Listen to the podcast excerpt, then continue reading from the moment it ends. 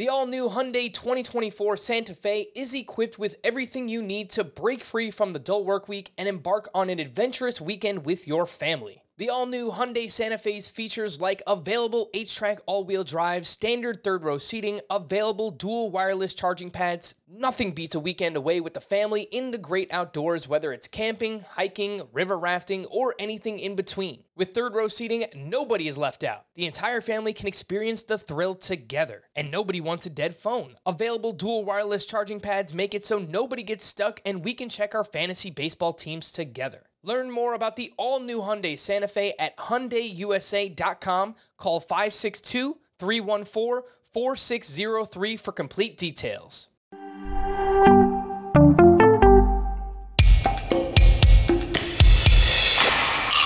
Alcantara, Soroka, you look so good in Boca. Peralta, Manoah, Balzac, Ferrer, Nola, Giolito, Castillo,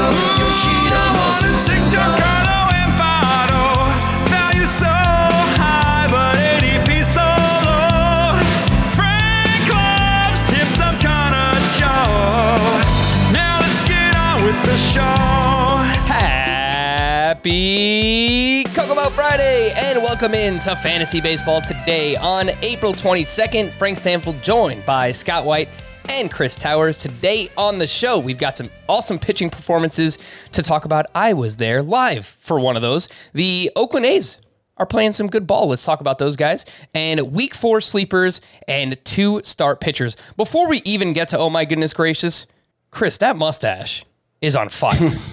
Yeah, I don't know exactly what's happening with it. I just know I haven't trimmed it in I don't know, a couple months now. So this is this is kind of the longest it's ever been. I can I can curl it.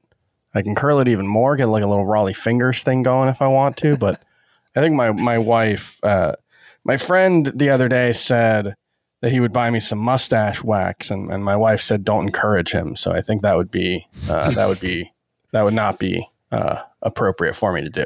That's a bad Chris. yeah, I guess so. gentle way of putting it from your wife.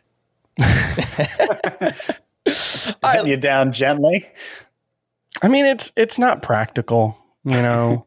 it gets in your mouth while you're eating. I had wings on Thursday night for dinner, and it was like just like my mustache was just caked in sauce. It was it was, it was it's a hard time. I had that's an experience I can't relate to. Facial Would love in to see mouth. Scott with a mustache. I've uh, never. It keeps coming up. It keeps Not coming even- up on the podcast very organically too. I might add that we want to see Scott with a mustache. So I just think you need to do it. keep dreaming. Keep dreaming. right, I will. I will dream of that tonight. Anyway, let's get into it. Oh my good goodness gracious!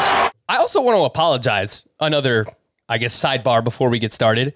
Uh, uh, some people say that they heard something different when I played the Hawk Harrelson clip recently. He says, You've got to be bleeping me. So just wanted to clear that up for whatever you thought you heard. Look, Hawk Harrelson would not have been on the air ever again if he said anything else. So it's You've got to be bleeping me. We won't play it anymore anyway. I, I mean, the thing about bleeping is it could be anything you want it to be. that is so- fair. So Fill in the bleep any way you want. don't don't let your imagination take you too far. Next on- time we play it, we'll do a bleep on top of the bleeping. No, I've I've been told not to play it anymore. So that is what I am going to do, or not do, I guess. Anyway, Smart plan. oh my goodness gracious, Scott, we're three and a half minutes in. Let's talk about a baseball player. Who you got? Carlos Carrasco, Mm. the Cookie Monster. He was a monster against the Giants of all teams uh, on on Thursday. Seven and two thirds innings, four hits, two earned runs, no walks, seven strikeouts. It was a total gem, and his second in a row. And he looks great. He looks great. Nine whiffs on 91 pitches. That's not a great rate overall, but eight combined on the slider and changeup. The secondary stuff is back for him, and that's the key because his fastball isn't very good. And we just didn't see the same bite on those secondary pitches last year. We came to learn in spring training it's because he had uh, loose bodies in his elbow, wasn't able to straighten his arm completely. Probably shouldn't have been pitching, frankly, but he was. And now he's had those bodies removed and we see the result and uh, there's there's a lot of things that I don't know. I'm I'm not trying to pat myself on the back here. I'm just it's just I I am genuinely surprised that so many people are surprised, right? Because uh, th- He was they act like they act like right. They act like 2020 never happened. Oh, he he got leukemia and now then his hamstring and his elbow, and it, they act like we haven't seen a good Carlos Carrasco since 2018, and that's just not true. Yeah, it was a shortened season, but he was he looked like himself in 2020. Last season, he never really like he was hurt in spring training with a with that quad injury, and and he never really had a chance to to get going. So, yeah, no, th- that's why I've been so aggressive in moving him up, just because he looks like himself. And I don't know, there's risk there, but there there aren't a lot of pitchers who don't have risk, and and in that range, I feel better about him than a lot of those guys. So yeah, I've I've been more than happy to move him up into the SP3 range.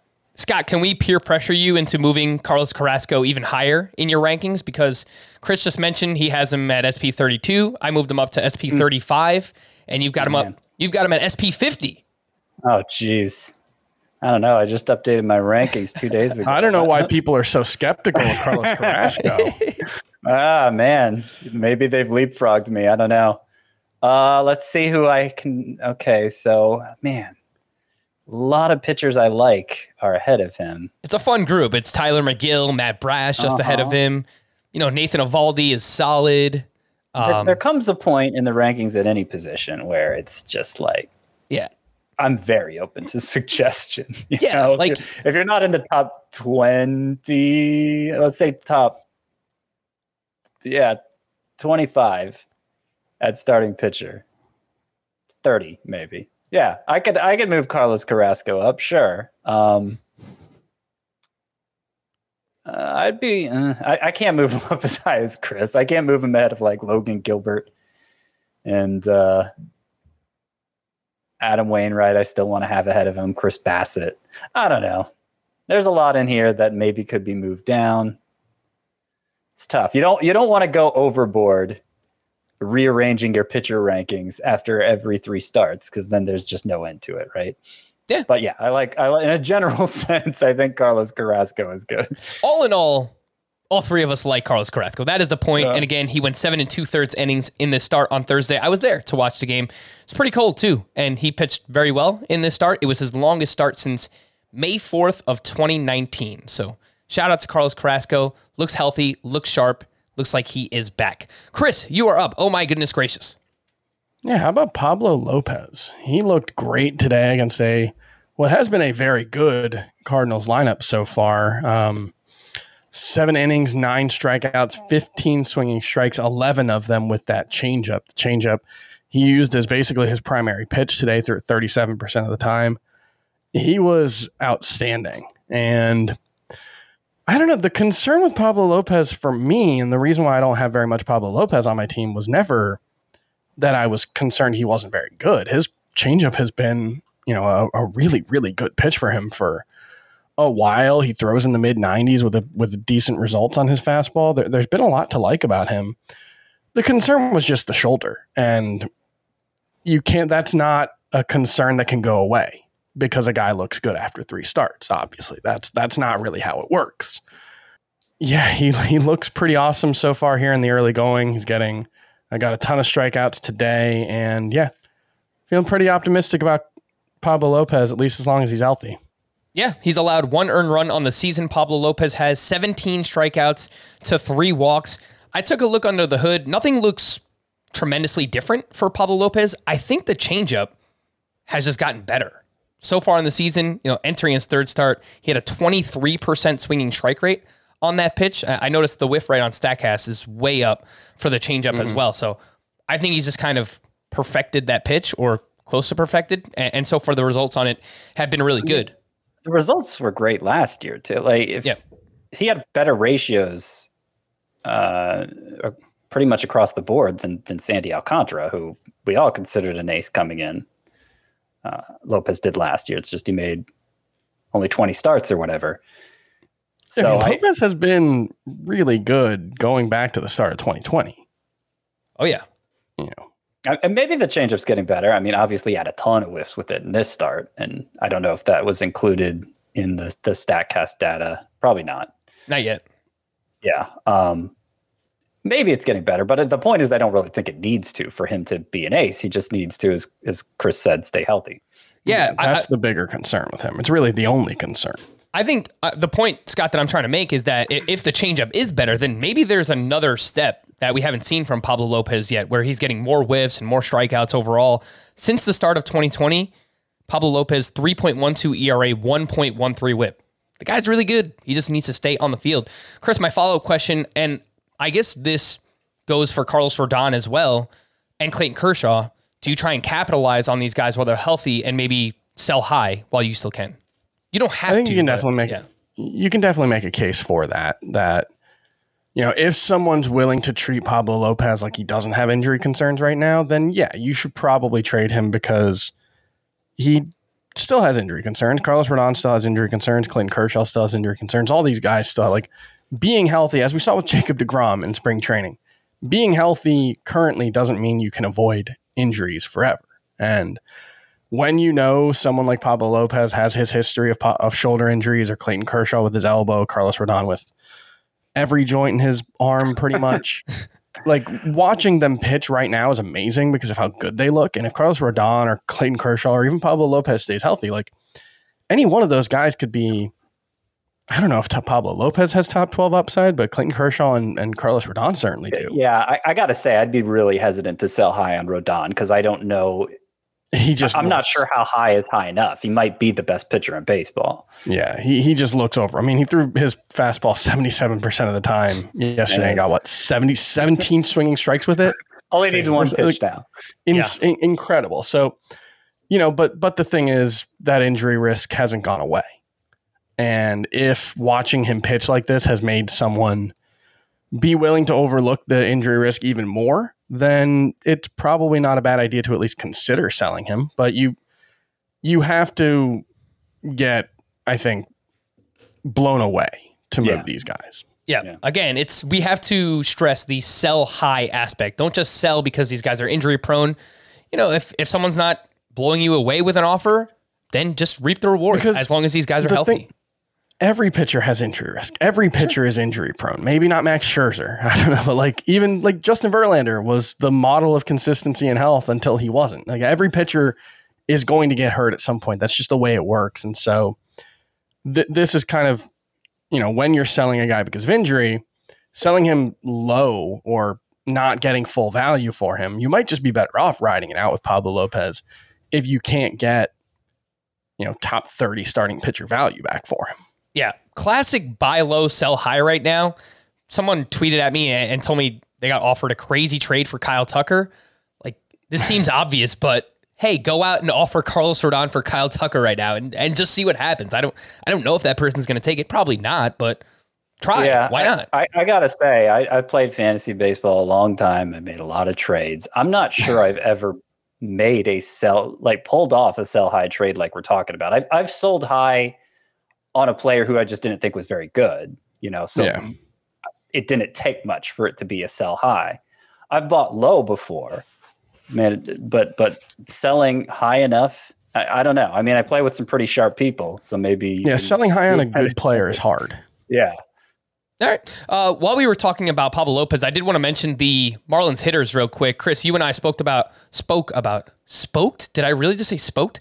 Spoke about Jesus Sanchez on yesterday's podcast. He went two for three with his third home run.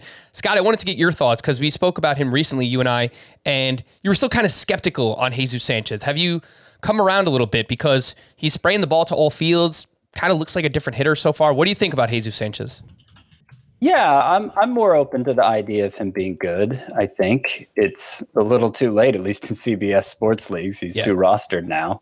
Yeah. Uh, but I, I made a play for him when the last week run of last week's run of waivers when he was still available in a couple leagues. Uh, the strikeout rate is at a point now where you know he doesn't have to be some massive power hitter if he can sustain that 22% strikeout rate but you know he it does appear that he does have enough power that like there, there's there's the issue of him not being able to Like he's he's not going to walk at all. So he he Yeah. needs to he needs to have a good batting average, or he needs to have like Adam Duvall power. I think I think he can have a good batting average. Uh, it's still a difficult profile, but he might he might be able to make it work. Especially, yeah, the problem go ahead, Chris. the problem for him is he doesn't hit the ball in the air very often still. So he hits these massive shots. I mean, 428 feet today. Um, but you know, that's what his second of the season, third of the season. Third. Um, and I would guess he has a pretty high home run to fly ball ratio now because he's only got a 22% fly ball rate. So it's it it is a narrow line to walk because he has to like like Scott said, he'll probably hit for a pretty good batting average if he keeps his current batted ball profile. But he probably won't have a ton of power. Unless he has a really high home run to fly ball ratio. But he probably needs to keep the strikeout rate below 24% to, you know, really maximize both of those. And it, it's he needs a lot to go right, but right now he looks really good. Uh, that that home run he hit today, Thursday, was like a missile. Like it got out so fast, and so I don't know what the launch angle was on that, but it probably wasn't helping his average launch angle as much as a normal home run might. The first that thing was a yeah, I'm not sure. The first thing I went to look at, Chris, while you were talking about Jesus Sanchez and his home run to fly ball ratio being as high as it is, his average exit velocity on fly balls and line drives. I've said this countless times about Juan Soto. The reason that he can overcome his high ground ball rate and hit for power is because whenever he puts the ball in the air, he blasts it. He hits it really, really hard. And lo and behold, Jesus Sanchez, 96 mile per hour average exit velocity on fly balls and line drives. That ranks 22nd among qualified batters early on in the season. Of course, Juan Soto ranks fourth. He's And always very high on this list. Wander That's Franco. probably gone up today because Yeah. his home run was 114 miles an hour, his hardest hit ball of his career. Yeah, of Yeah. his career. Uh, launch angle only 21 degrees, which is fairly shallow for a home run. So, Yep. Yeah, I mean, it's the same as like Christian Yelich pre breakout, pre MVP Christian Yelich. He would, he had just run incredibly high home run to fly ball ratios year after year. That's probably what Sanchez needs to do, and you're not going to get a lot of speed from him either. So, you know, it, it's he needs to hit really, really well. But so far, like this is what it would look like. the early returns are very encouraging for Jesus Sanchez, just absolutely crushing the ball when he puts it in the air. I wanted to mention, I don't know if you guys saw the sequence too. Jazz Chisholm, one of the cooler things I've seen this season. He goes down 0-2 on two pitches that he didn't like. Umpire Phil Cuzzi is barking at Jazz Chisholm to get back in the batter's box. Jazz is like taking his time. He's like, "No, I don't. I don't like these of, like- pitches." yeah, he's like, "No, no, no. You wait your turn. Now I'm gonna get back in the batter's box, but I'm ready." Steps back in, launches a bomb. It was awesome. And then he does his Euro step over home plate like he always does, and he just kind of like shows up the umpire. He's like, see, what are you doing? It, it was great. It was honestly one of the cooler things I've seen. It was also uh, Jazz's first time leading off this season. So they moved Jorge Soler uh, down to three in the order and Jazz up at leadoff. So uh, if he hits, he's going to lead off. I think it's as easy as that. Uh, oh my goodness gracious for me was going to be Kevin Gausman, but I mentioned there were awesome pitching performances. I'm just going to tie these last two together Kevin Gausman and Joe Ryan. Uh, Gausman at the Red Sox, eight innings pitched, one run, eight strikeouts to zero walks, 19 swinging strikes. He leads baseball in swinging strike rate. He looks every bit the ace that he's been the past two years, basically, since the start of 2020. Uh, and then Joe Ryan, another strong outing, six shutout innings, five strikeouts to one walk. Scott, anything that you'd like to add that you saw on Thursday with Kevin Gausman and or Joe Ryan? Uh, I'll mention the sliders for both because neither of them is known for their slider, and yet the slider, uh, the 19 whiffs Gausman got in this start, seven came on the slider more than even on the splitter. And if if that's going to be, you know, big if if that's going to be more of even more of a weapon for him, if it's going to be more of a weapon for him this year, the slider, then you know, obviously that raises the ceiling even more. You mentioned he leads the majors in swinging strike rate this year. I, w- I would say Gausman has been pitching even better than his numbers so far. So very encouraged by him. And Joe Ryan, yeah, I mean, the story coming up through the minors is he's dominating just with a weird arm angle on his fastball and, and not much else. But in his previous start, he threw the slider even more than his fastball.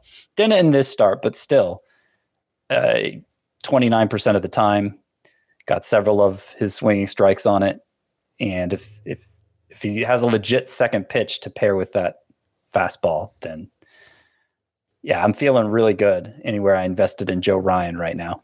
I have I, I did move zero Kevin shit. Gausman up to SP8, and that is as much a reflection of how well he's pitching as just the lack of faith I have in the Julio Urías, Robbie Ray, Shane Bieber, Zack Wheeler class, which, you know, it's to a certain Aaron Nola, Lucas Giolito being on the IL as well.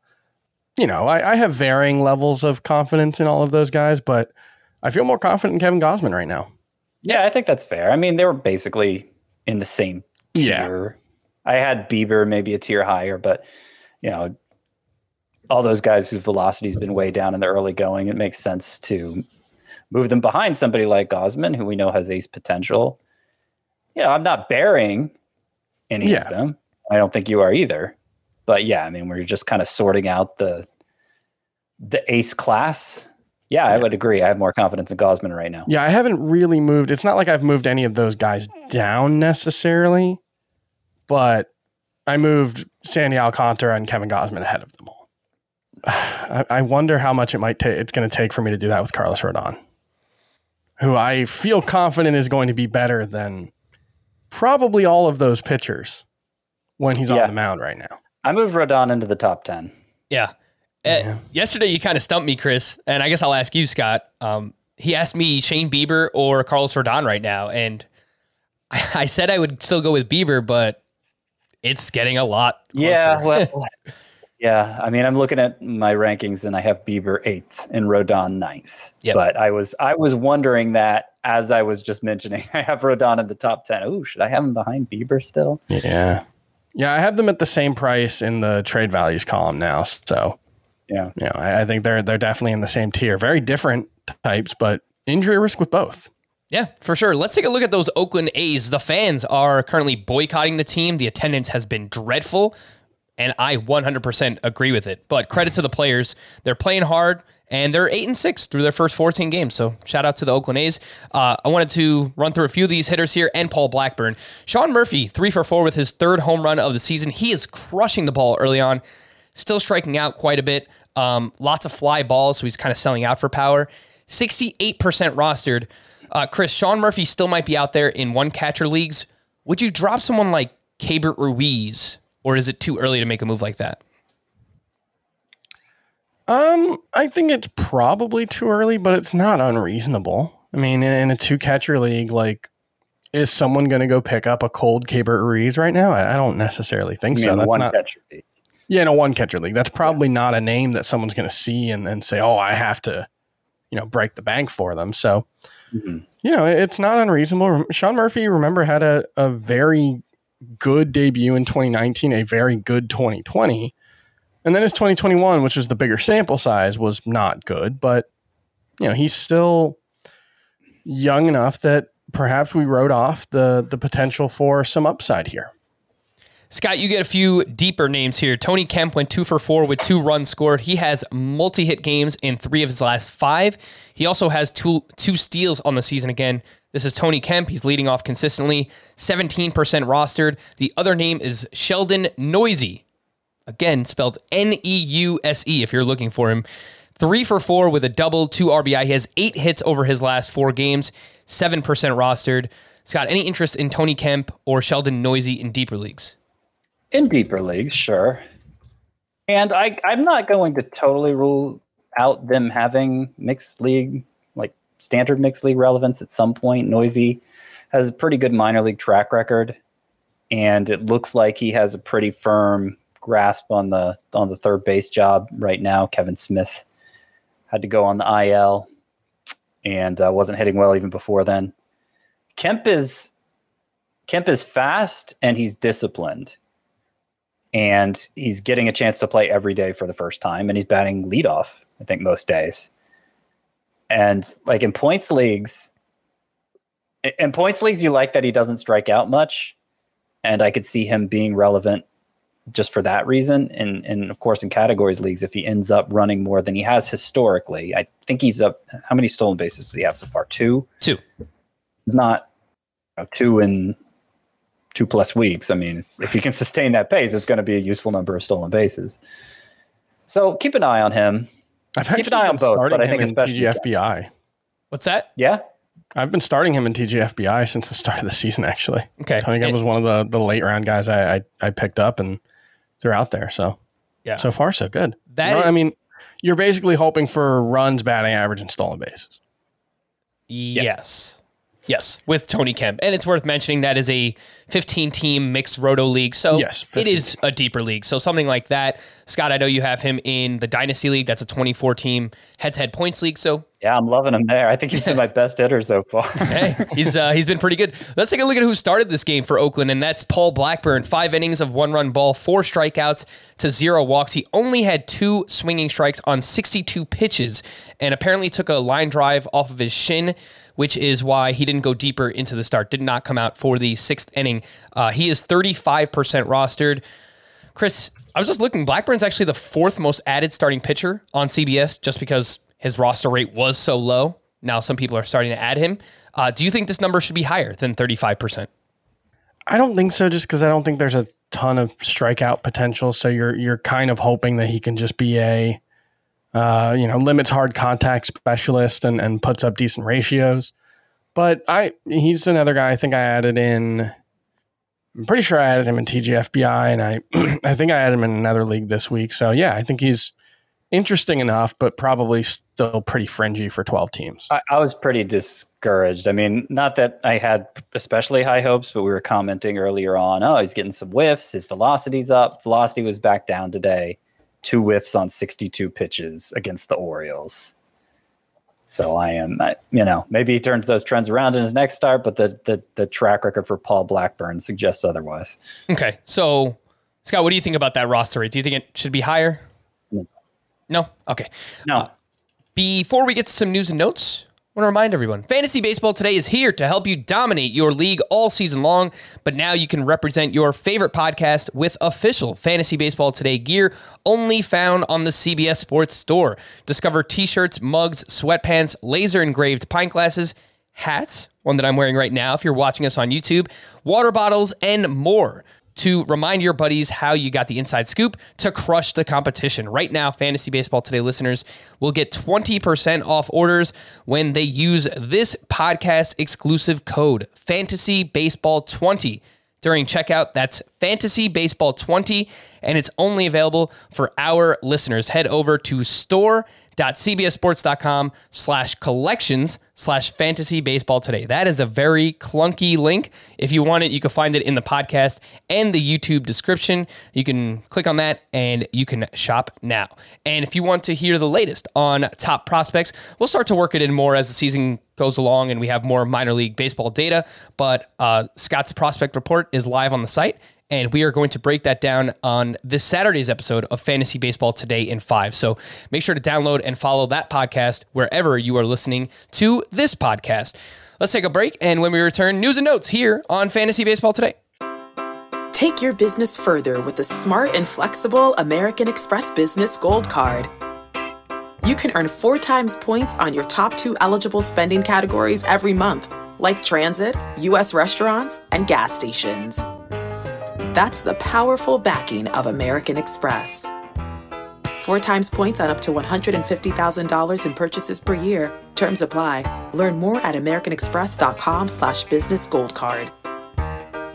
Live Nation presents Concert Week. From now through May 14th, get $25 tickets to over 5,000 summer shows. That's up to 75% off a summer full of your favorite artists like 21 Savage, Alanis Morissette, Cage the Elephant, Janet Jackson, Meghan Trainor, Peso Pluma, Sean Paul, Sum 41, and many more for way less. Grab your tickets now through May 14th to see all of the artists you love all summer long for just $25 each. Visit livenation.com slash concert week to buy now. That's livenation.com slash concert week to buy now.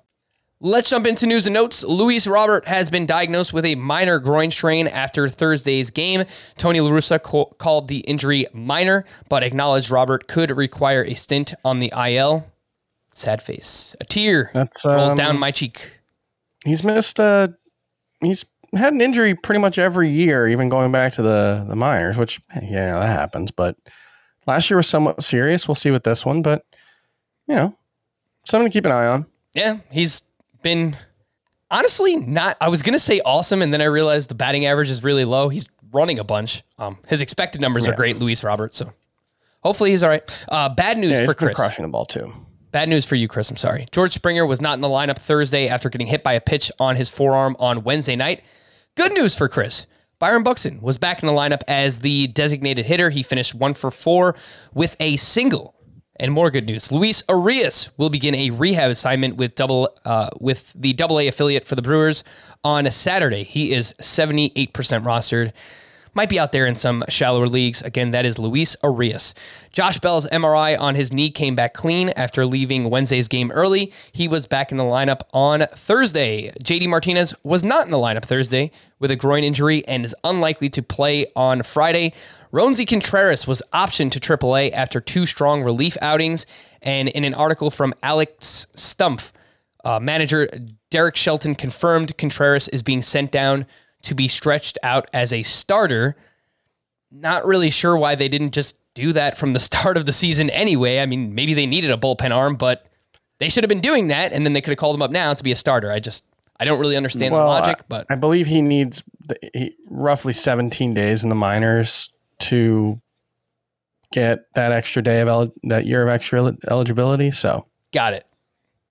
could possibly be that.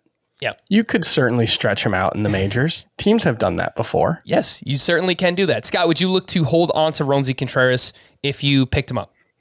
Yeah, if if, if you're in the sort of league where you, you could have picked him up, it's probably pretty deep. You know, I'm not saying he's must stash or anything, but I do like the upside, and it sounds like there's a timetable for him getting a shot. All right, Bobby Witt Jr. was dropped to seventh in the Royals lineup on Thursday. He had hit second or third in every other game this season. He finished one for two with a double and a walk, but was also picked off first base. Jon Gray was placed back on the IL, this time with a low grade MCL sprain in his left knee. AJ Pollock will join the White Sox on Friday in Minnesota. Uh, hopefully, that means we won't see Leury Garcia batting third anymore in the White Sox lineup. What happened on Thursday? I mean, That's I think that's two days in a row that Larry Garcia has, has batted third, and and like that's got to be one of the worst number three hitters ever. Like not because I saw somebody tweeting about this, and, and I think they made a good point. Like not counting like prospects who were bad but were hitting third, or like but like established guys, like guys who have a track record. That's that's a pretty bad number three hitter. Leury Garcia is batting .077 on the season. Yeah. we kind of know who he is at this point in his career. Got to get him going, you know. I think that's I think that's the thought there. Don't get that one. Uh, Trevor Bauer's administrative leave has been extended through April 29th. He is still 79% rostered. Scott, would you continue to hold Trevor Bauer? I guess if you waited this long. I don't. I maybe my AL and NL only leagues, but I can't think of another league where I am not pressed for roster space. You know, mm-hmm. like there are every single league. There are more players I want to add than I can add. So I am very surprised that so many, seventy nine percent, have managed to hold on to Trevor Bauer. I don't think I would have. I mean, obviously the rewards could be huge, but I mean, how if presuming he is cleared at some point, which I don't know how likely that is, but presuming it is, like how much longer do you have to hold on to him before he's actually ready to pitch? I mean, I, I know he probably will need to be rostered if if that does come to pass, however long it takes him to pitch. But I don't know. My my point is just that like it's it's such a huge uncertainty and you're going to miss out on potential breakouts. I maybe you already have at this point. I don't know. Yeah, that was that was my next point, Scott. Is if, if you held on to him, you might have missed out on someone like Nestor Cortes or Andrew Heaney, who I've realized is on Right. IL now, or Kyle Wright, someone like that. So And there's going to be more that we haven't really spotted yet. I, I didn't get a chance to talk about Mitch Keller yet, but I was kind of encouraging what he did yesterday, really emphasizing that fastball that he's um, worked so hard to improve this offseason. And, and he's available in 71% of CBS sports leagues still. I I think I'd drop Bauer for him just to see where it goes. Mhm. I- I'm not sure anybody's going to be dying to pick up Bauer. Like we we got to make to make this point a lot, but if you drop him, I'm not sure now is the moment where somebody's going to say, "Yes, I need to get pick him up and stash him." Mitch Keller, by the way, in that most recent start, zero walks, Scott. That's what I love to see. Yeah, yeah. Well, and like he threw 77% of his pitches for strikes or something like that. Yep, massive, massive uh, step forward for Mitch Keller. Steven Duggar was placed on the IL with a left oblique injury. Alex Kirilloff is feeling optimistic that he can return in about a week following a cortisone shot in his wrist. Just doesn't seem like this is going to end well, unfortunately, for Kirilloff. I hope it does. I hope he proves me wrong, but uh, yeah, this Yeah. has not been a great situation for him. Just don't know how you can be optimistic about it at this point. Like Yeah. if the surgery didn't fix it, then it's that's really frustrating. for sure. Garrett Whitlock is likely starting Saturday against the Tampa Bay Rays unless he's used in relief on Thursday or Friday. I, I don't think that he pitched on Thursday. I will confirm that. But uh, yeah, if he doesn't pitch in relief on Friday, Garrett Whitlock will start on Saturday. And Chris, the next Red Sox save will go to blank. I I, I don't know. Hansel Robles. Yes, that's the right answer. Come on. We uh, picked up Hansel Robles everywhere last week. And by we, I mean, I think Scott and me. Scott, did you pick him up? I picked him up in at least one league. Yes. Yes. yeah. It Let's just go. I don't know. Like we did get the report yesterday that they want Mar- Matt Barnes to be the closer, but you know, I think he probably needs to show he can get the job done first in a lower leverage situation at this uh, point. Yeah. I went on I went on a bit of a rant on Twitter yesterday when uh when Josh Staumont came in to pitch the eighth inning and Jake Scott, McGee you told in for you, you told everyone to John- I drop. always you told everyone to drop all the closers, Scott. it's crazy. I, man. I always love when Scott Blewett makes an appearance. yes, the the pitcher Scott Blewett is as a as a way of reprimanding myself on Twitter. I post his screenshot from time to time. But yeah, I mean like I like I am so over speculating on closers because there's the, the Royals thing like it I, I thought we had it. I thought we had it figured out with that second appearance for for Staumont and Barlow and just the way they were used. Like it, it, it's clear Barlow wasn't used in the highest leverage situation in that uh, second save chance for Staumont, and then and then everything changes the very next day. And I don't know, something came out about the way the Giants deployed their hitters last year because obviously they have a ton of platoons, and it wasn't always a strict lefty righty thing. And apparently, it had to do like with the the kind of pitcher they were facing and in terms of the way the angle the, the ball comes out Yeah. and, and what certain hitters are better at that and they have all this crazy data that Yeah, what manager public. mentioned that? I saw a manager mention that with regards to the closers. well that's what i was wondering if Yeah. maybe I, mean i don't think of the royals as like this progressive with data organization like they do the giants but but maybe maybe that's going into the thinking for how matheny divvies up the saves between Staumont and and, and uh, Barlow, in which case we're we're never going to be able to figure it out because that's internal data. So yeah, sucks. I wouldn't want to doubt Mike Matheny myself, but I feel pretty certain saying, you know, in between games, he's probably not on a computer somewhere or reading well, it doesn't whatever. have to be him. Yeah, and that's true. Yeah, I, most teams should or they do have an analytics department at this point, and uh, that's Yeah. their job. Let's get into week four, the preview here. Scheduling for next week: twelve teams have seven games. 17 teams have six games, and only one lonely team has five games next week. That is your Oakland A's, who Oh no, currently you got to sit your Oakland A's. yeah, we just talked about Tony Kemp. Now you can't even pick him up and start him. Anyway, let's talk about the two start pitchers for next week that we're looking to add and throw in our lineups. Scott, who you got?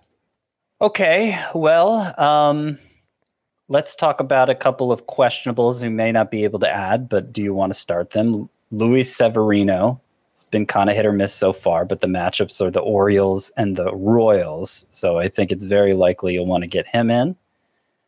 Uh, Nathan Eovaldi has the bipolar matchups at Toronto, at Baltimore.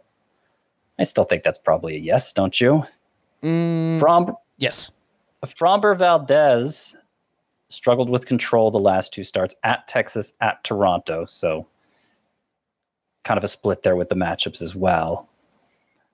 I'm still thinking probably yes, but I can understand hedging on that if you have uh, good one start alternatives. Uh, let me see if there's anyone else interested who's too rostered to pick up. I don't know. Triston McKenzie actually is is more than 80% rostered on CBS at the Angels, at the Athletics. I think I lean yes for that second start on him too. I think I don't too. know. I I less so Marcus Stroman at Atlanta, at Milwaukee, Eduardo Rodriguez at Minnesota, at the Dodgers. No, not the greatest matchups for either, and we haven't really seen a good start from either yet. And uh, yeah, I think in points leagues it's fine because the threshold is is uh, the threshold to meet is lower in points leagues for for for a two start pitcher. But in Roto, I'd, I'd, I'd probably be protecting my ratios there with Stroman and Eduardo Rodriguez. Okay, now for some you can actually pick up. Merrill Kelly of the Diamondbacks. Right at the point where I can almost almost he's he's gotten almost too rostered for me to recommend him, but he's not there yet. And his velocity was down in his last start, down back to normal. But still that changeup just looks so much better than it has in the past. And his ERA is like 050 right now. So at Milwaukee versus San Diego, I think actually versus Milwaukee versus San Diego. Those are oh, I'm sorry, that's the wrong matchups. Okay. Merrill Kelly's matchups are actually the Dodgers and the Cardinals, which aren't as great, but I mean, we've seen him succeed against the Astros already. Yeah, I think I'd start him.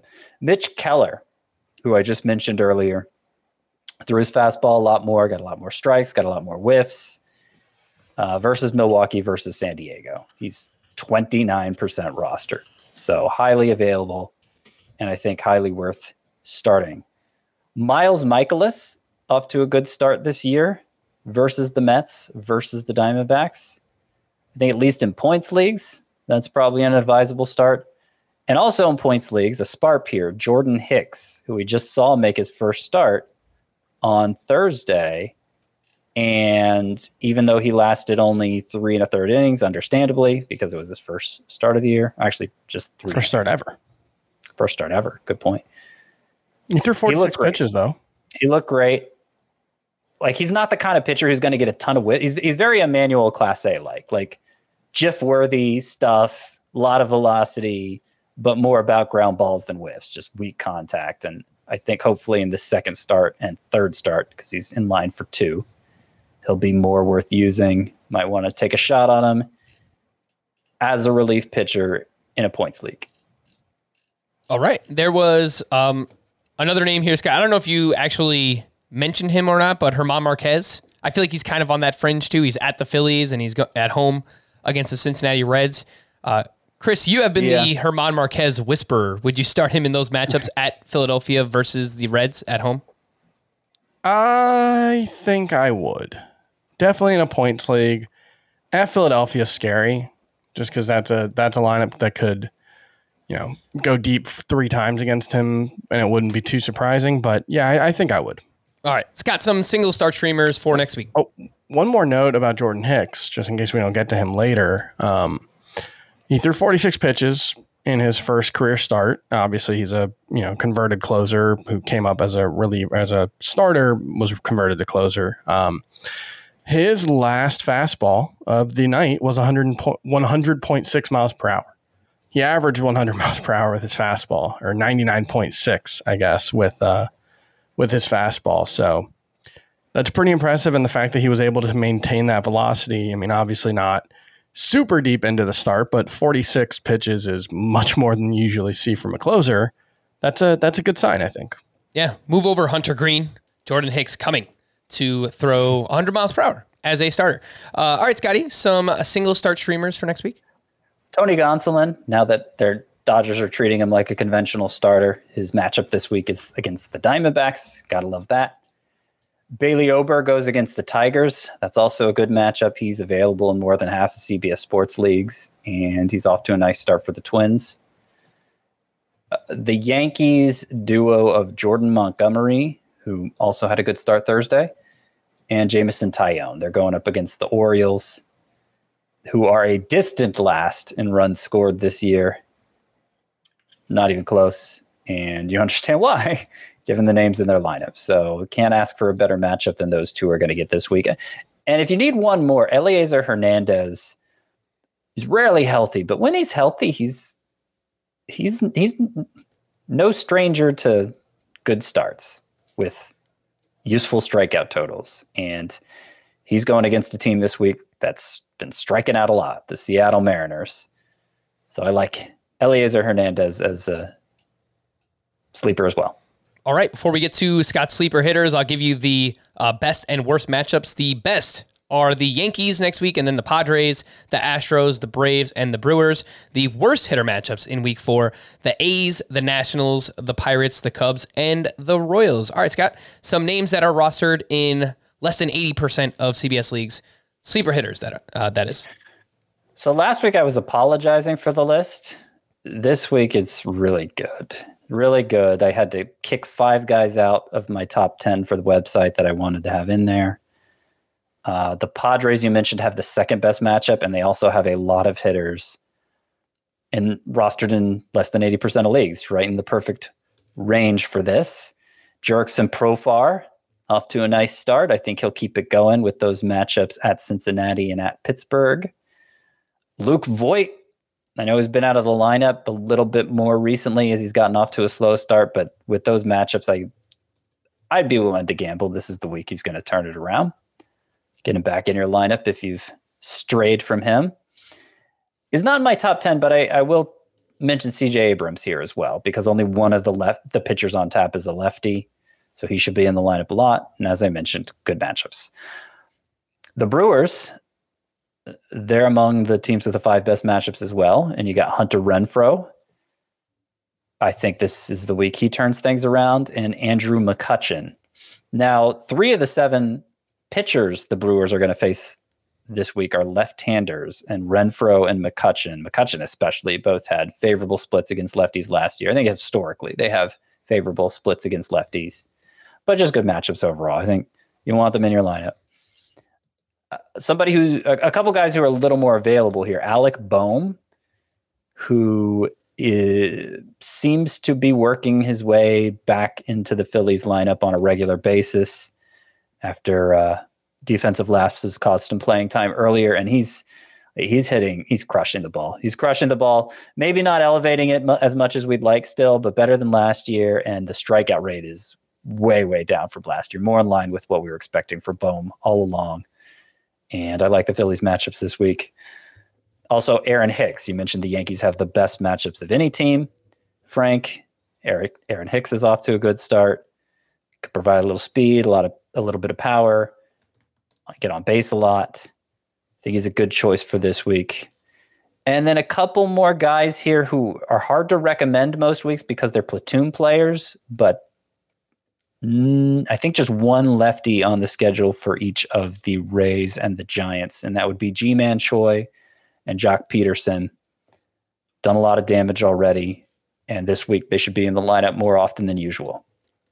All right. Aaron Hicks, by the way, has led off five straight games for the Yankees. Alec Bohm has started four of the last five games for the Phillies. So you're right, Scott, getting back in the lineup there. And uh, we spoke about him yesterday. He's someone that I'm encouraged by right now. Again, that is Alec Bohm. Let's get back over to the pitcher side of things. Chris, would you hold on to these two pitchers? Anthony DeSclafani, not off to the greatest start. Five innings, five runs allowed on Thursday. He's got a 6.08 ERA, a 1.80 whip. Zack Greinke, I mean, he's been fine. He's just not giving you any strikeouts at all. He has three walks to two strikeouts through his first three starts. Uh, he's he's been okay, but you know he's just not giving you strikeouts. Uh, would you continue to hold it's on so to? weird. Would you hold on to Desclafani and Zack Greinke? I wouldn't be actively looking to drop either. Um, if I was going to drop one of them, Desclafani would probably be the one.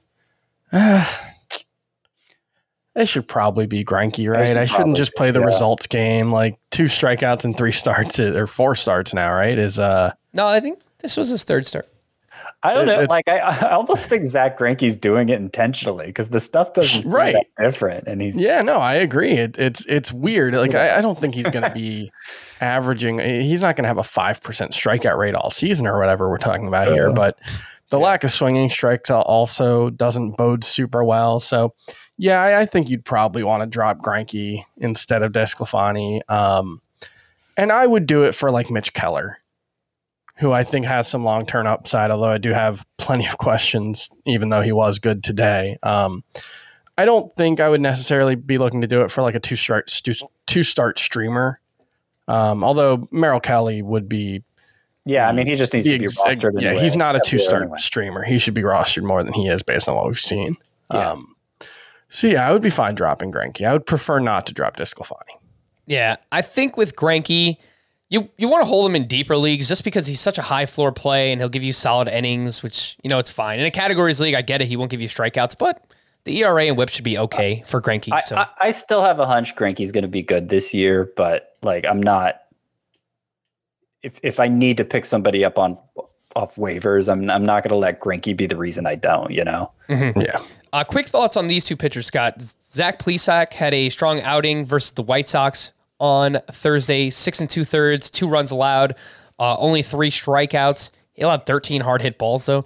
Uh, and Michael Pineda, solid debut against the Yankees, five shutout innings with only two strikeouts. Anything on Plesac or Pineda? Pineda's widely available to a like 17% roster. Yeah, I, I just there'll be streamers at times this year, I think, but I, I just I don't think there's enough upside for them to be any kind of priority off the waiver wire. See if someone in your league had like a Johnny Appleseeds moment and fell asleep in April of 2021. And see if you can be like, look, Zach Plesac, he's carrying it over, just like 2020, and try to trade him to that guy. Yeah. Because yeah, I don't, I don't see very much to be optimistic about here. Um, Yeah. Plesac is still he's getting, way he's getting rostered, hit too. really, really hard. Did Johnny Appleseed fall asleep for a Right? Wasn't that the Is thing? I don't. I mean, I just Who fell I just asleep? Thought he Who planted a for a lot of apple time? trees. Who was the guy who slept for a long time? uh, look, Rip Van Winkle. that that sounds the guy who- right. Who slept for a long time? Well, Rip Van Wink, Wink whatever. It was while sleeping in a tree that Johnny Appleseed had his dream one summer night, asleep in a big oak tree. Johnny Appleseed dreamed that he could not plant trees, that he could plant trees across America from Ohio to the Pacific Ocean. And his But it was only dream came night. true. Yeah. Yeah, that might be Rip Van Winkle. Uh, Okay. yeah. Yeah, Rip Van Winkle did sleep for 20 years, having missed the American Revolution. I mean, Chris is like an encyclopedia sometimes, so I, I hesitate to question him, but that sounded a little off to me. No, Look, you're I'm right. sure Johnny Appleseed slept at some point. All right. Yeah, sure. Uh, some hitting standouts from Thursday. I mentioned Francisco Lindor. Uh, maybe I didn't mention this. I, I think it was before we started podcasting. Anyway, he went three for five, hit his fourth home run of the season. He is batting 308 early on. Ty France had two more hits, including his third home run. He is raking early on. He's batting over 300. Robbie Grossman, three for three with a double and a walk now has a modest four game hitting streak, slowly coming around, is Robbie Grossman. Signs of life for some Blue Jays hitters. Bo Bichette went two for four with his first steal of the season, and Matt Chapman went three for four with a double. He now has eight hits over his last five games. The batting average is up to 273, and the strikeout rate is a very manageable 26.5% for Matt Chapman. If he keeps it that way, I think good things are going to come for Matt Chapman. Xander Didn't Bogaerts. take much for him to fix those numbers, did it? Yeah. And I think that's a lesson here early on where people are asking us, what do we do with Ketel Marte? Look, three or four good games. It's th- it's so early in the season that I mean- the overall numbers can change like that on the drop of a dime, drop of a hat. If Ketel Marte hits two home runs in his next game, his numbers aren't going to look that much different than what you'd expect. You know, like it's just Yeah. that it's that kind of it's that period of the year. Yep. Scott, is it drop of a hat or drop of a dime? I feel like you were laughing at me. Drop of a hat. Okay. there, there are other I think both. expressions yeah. involving dimes. Oh, it's both, Chris. Okay. I think it can be both. Uh, did I start a whole thing where we're we're uh, nitpicking everything everybody says now? Yes. I'm uh, very offended. Uh, Xander Bogaerts is another example of what I just said. He went three for four with a double on Thursday. He now has 11 hits over his last five games. The batting average is up to 354. Uh, some deep deep waiver wire corner infielders. Uh, somebody we haven't mentioned yet, Josh Naylor. He has three multi hit games in the four games he's played thus far. He's 9% rostered. And Dan Vogelbach went one for four with his third home run of the season. Uh, he has six games next week, only one lefty on the schedule for the Pirates. Uh, Chris, any interest in Josh Naylor or Dan Vogelbach in those, you know, deeper mixed leagues? Yeah, Naylor is somewhat interesting in a deep league context, but not necessarily someone I'm running out to add anywhere outside of maybe a 15 team league. So, you know, he, he he's got good AAA numbers. His overall minor league numbers are pretty middling, but you know, from from some reports we've seen, the the Guardians are optimistic enough about him that he played a role in why they haven't you know made big efforts to upgrade their outfield. So you know they'll give him a chance. I'm never going to be out on Daniel Vogelbach. I still think there's a good season in there, and he's off to a good start. I came of age in the Moneyball era. I have an affinity for guys who, at least in theory, should walk a lot and hit a lot of home runs, even if So, they're not very athletic. oh, I was going to say, so you're a Yankees fan, basically. Yeah, No, Yankees fans hate those guys. Oh, d- I mean, don't even get me started. I haven't had like my true Yankee meltdown moment yet on the podcast this year. It, it's coming though. It is coming because this team, let me tell you, Joey Gallo, that guy can take a walk because I am done with him. Call to the bullpen. Let's start with the Minnesota Twins. I mean, With taking a walk is kind of the only thing he's doing right now. yes, you are right. He needs to. Uh, take a long, long walk off a short pier. That's what you meant. Yes, that. Call to the bullpen for the Minnesota Twins with a one run lead. We saw Jhoan Duran pitch in the seventh inning.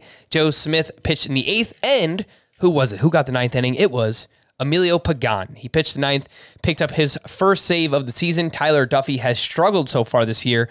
Uh, Scott, Emilio Pagan is 24% rostered. Are you interested in the latest on the closer carousel? No.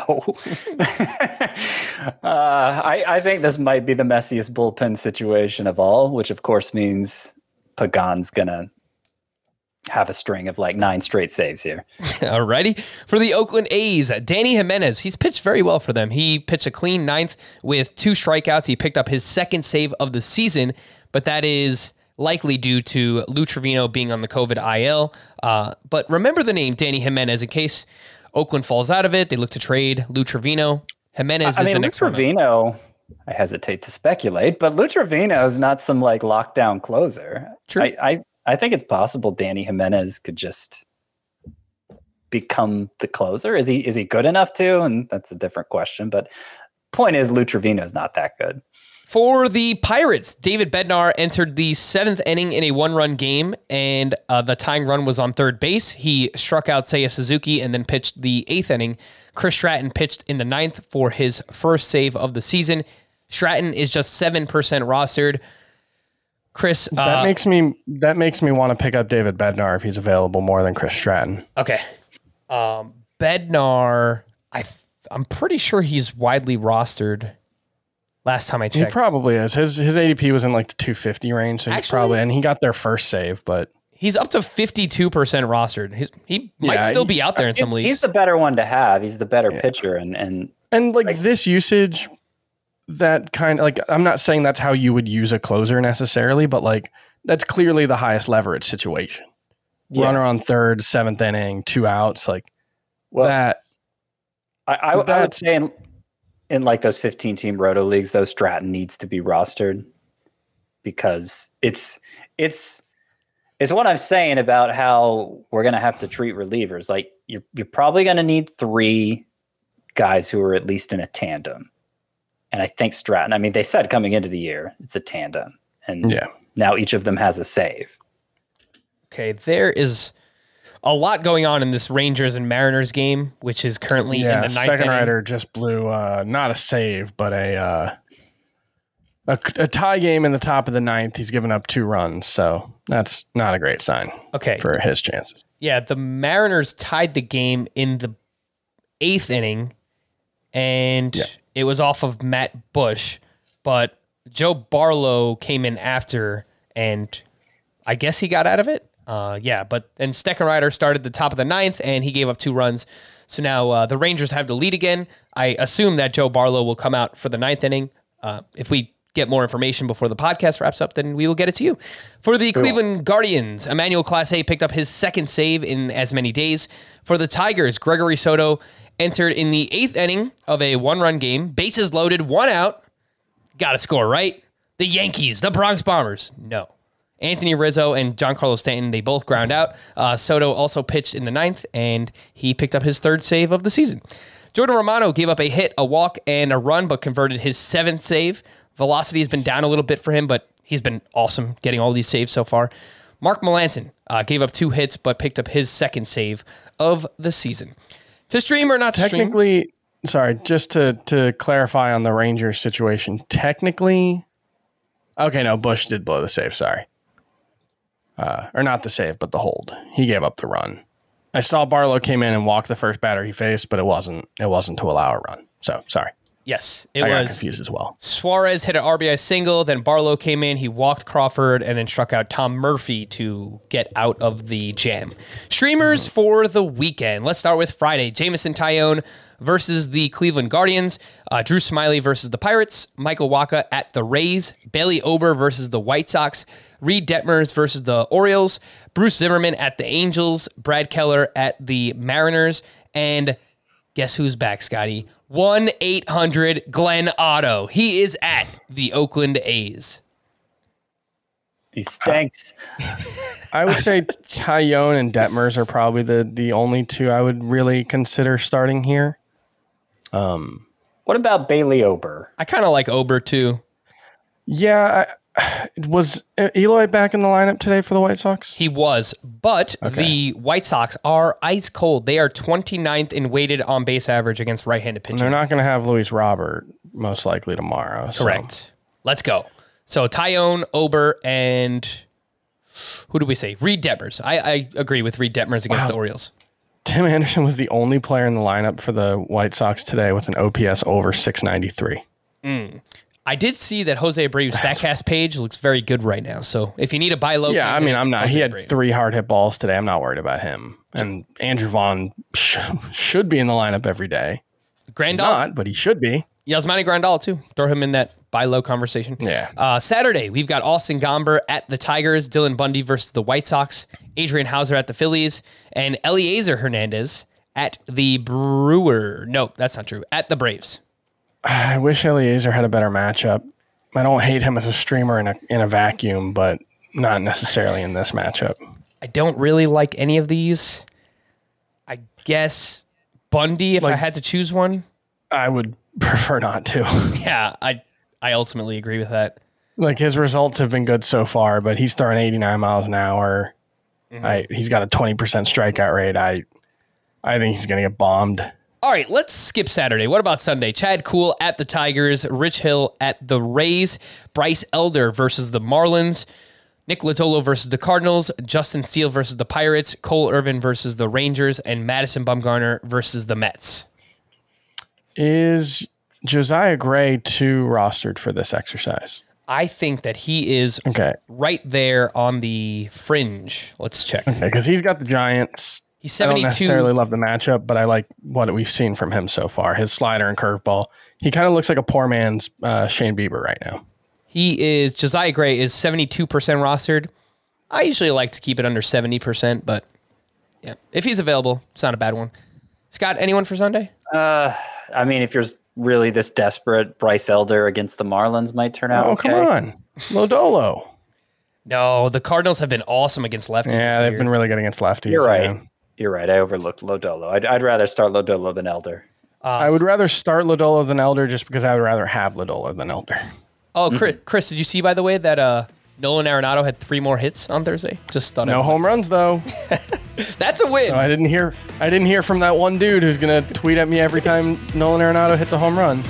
I love it. All right, let's wrap there. For Scott and Chris, I am Frank. Thank you all for listening and watching Fantasy Baseball today. We'll be back again on Monday. Bye bye.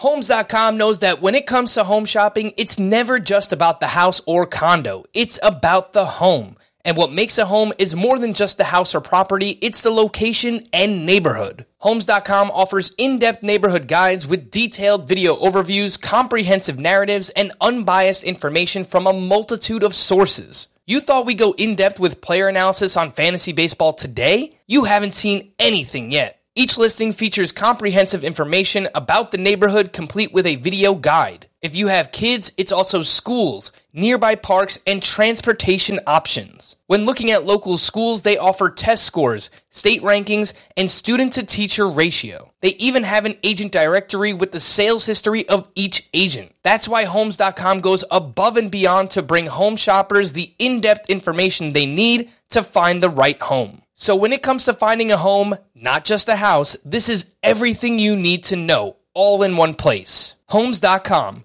We've done your homework.